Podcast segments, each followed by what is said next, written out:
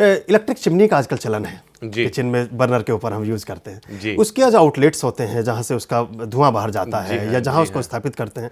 उसके बारे में कुछ हमें बताना जी चाहिए एग्जैक्टली कोई भी हम एक्सट्रैक्ट लेते हैं, यानी कि आपकी किचन से जो धुआँ है, गंदा धुआँ है, वह बाहर जाता है तो नॉर्थ की तरफ़ और ईस्ट की तरफ़ उसे कभी भी नहीं जाना है। सपोज़ आपने गैस का चूल्हा ईस्ट की दीवार पे रखा तो इलेक्ट्रिक चिमनी का जो पाइप है, उसे आप साउथ की तरफ़ निकालें, क्योंकि यह डर्टी एनर्जी है हीट एनर्जी है तो उसे आपने साउथ की तरफ़ निकालना है।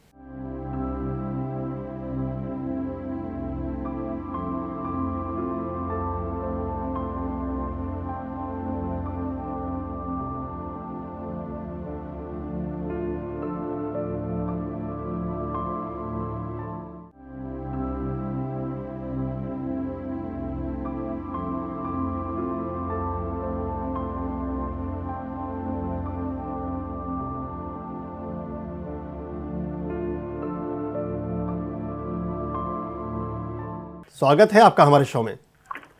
नमस्कार सर। नमस्कार सवाल पूछे दीपक जी। डॉक्टर साहब नमस्कार जी। जी नमस्कार सवाल पूछिए।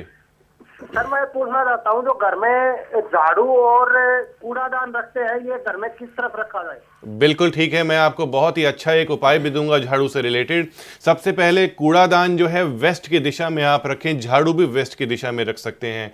आपने झाड़ू को कभी भी खड़ा करके नहीं रखना है, इससे घर में लड़ाई झगड़े हो जाते हैं। कई कई बारी हमारी दुश्मनी बहुत ज़्यादा क्रिएट हो जाती है। झाड़ू को लेटा करके रखना है और आपने झाड़ू को कभी भी पैर से नहीं मारना है, क्योंकि कहा जाता है कि कोई ना कोई अंश माँ लक्ष्मी का झाड़ू में वास करता है, क्योंकि हमारे घर में जो जितनी एनर्जी होती है, माँ लक्ष्मी उसके अंदर वास करती हैं और उसे जब भी मिट्टी को निकाला जाता है, उसे बड़े आराम से निकाल के एक साइड पे रखा जाता है और फिर उठाया जाता है।